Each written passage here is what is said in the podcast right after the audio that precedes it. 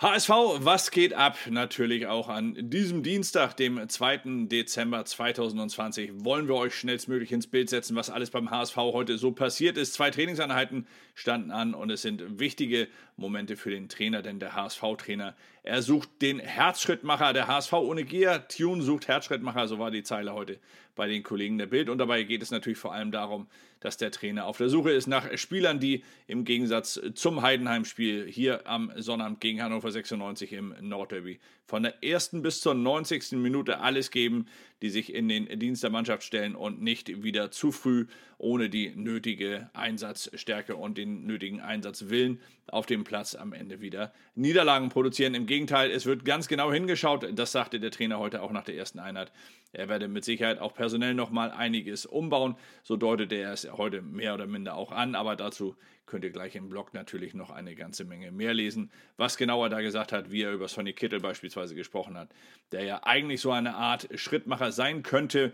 Vom Talent her hat er auf jeden Fall das Zeug, hier als Spielgestalter beim HSV aufzutreten, aber er ruft es leider absolut nicht ab. Ja, einer, der gegen Hannover 96 definitiv nicht dabei sein kann und das ist ganz besonders bitter, da er gestern gerade erst seinen Vertrag verlängert hat und ein wenig Euphorie schieben dürfte. Das ist Tom Mickel.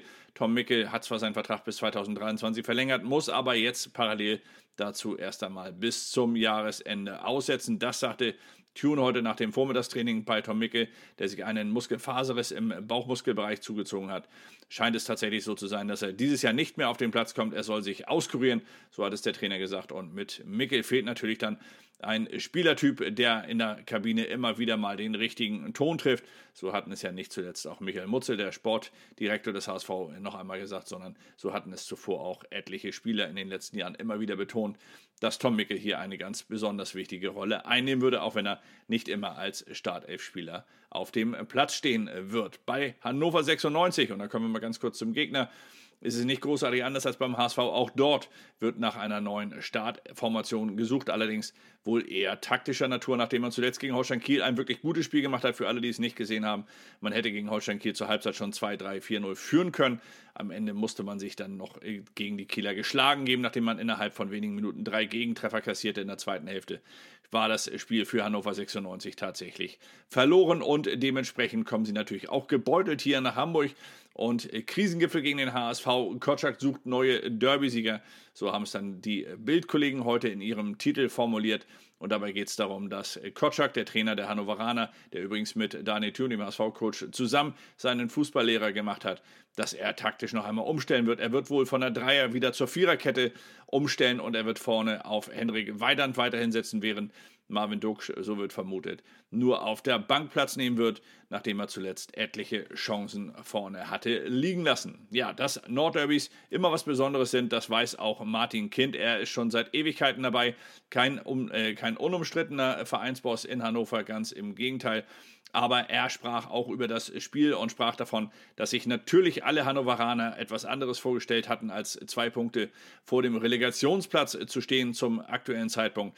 Aber er sprach auch davon, dass man sehr wohl überzeugt davon sei, dass der Weg, den man eingeschlagen habe, dass der letztlich der richtige sei, dass man auf dem richtigen Weg sei, seine Leistung abzurufen und dann am Ende auch wieder in bessere Gefilde in der Liga vorzustoßen. Ja, beim HSV, wie gesagt, wird auch personell eine Veränderung oder nicht nur eine, es werden personelle Veränderungen erwartet. Trainer Daniel Kuhn hat es heute, wie ich vorhin schon gesagt habe und wie ich es auch im Blog nachher nochmal mal ganz äh, intensiv oder wie ich es im Blog nochmal intensiver behandle, das Thema Personalien hatte er heute angeschnitten und hatte gesagt, dass sich dort für den einen oder anderen Spieler nach den letzten Leistungen die Spielzeit auch ein wenig verändern würde. Ja, unter anderem könnte es, so vermuten es die Kollegen der Hamburger Morgenpost natürlich auch bedeuten, dass Klaus Jasula wieder ins Mittelfeldzentrum, ins defensive Mittelfeldzentrum rückt. Ähm, ja, ich kann nur hoffen, dass der Trainer hier noch ein wenig Geduld hat mit Amadou Onana, dass er ihn weiter dort auf der Position spielen lässt und hoffe darauf, dass Klaus Jasula nicht in die Startelf rückt und das meine ich gar nicht böse und auch nicht böse Klaus Jasula gegenüber, aber gerade das, was in, im, im Spiel in Heidenheim fehlte, nämlich das Tempo, das insgesamt zu schwache Tempo des HSV, würde mit Klaus Jasula mit Sicherheit nicht angehoben werden sondern würde eher dafür sorgen, dass sich Hannover auf den Positionen vielleicht körperlich und vor allem im Sprinttempo noch ein bisschen besser durchsetzen könnte, als es ohnehin zuletzt gegen den HSV immer wieder der Fall war. Insofern Klaus Jasula durchaus eine Alternative, personell und positionell natürlich sowieso. Aber wie gesagt, die Woche, sie ist noch lang, sie wird noch ein wenig dauern. Der Trainer wird noch genug Gelegenheiten haben, sich im Training umzugucken und genau hinzuschauen, wer bereit ist, am Wochenende gegen Hannover 96 alles zu geben. Und dementsprechend wird er dann am Ende auch aufstellen. Das hat er heute gesagt. Und das könnt ihr gleich im Blog, der um 19 Uhr dann online sein wird, noch einmal nachlesen. Bis dahin wünsche ich euch allen erst einmal einen richtig schönen Tag. Genießt den Abend, wo auch immer ihr seid, was auch immer ihr macht. Und vor allem, das ist das Allerwichtigste, bleibt gesund. Bis dann. Ciao.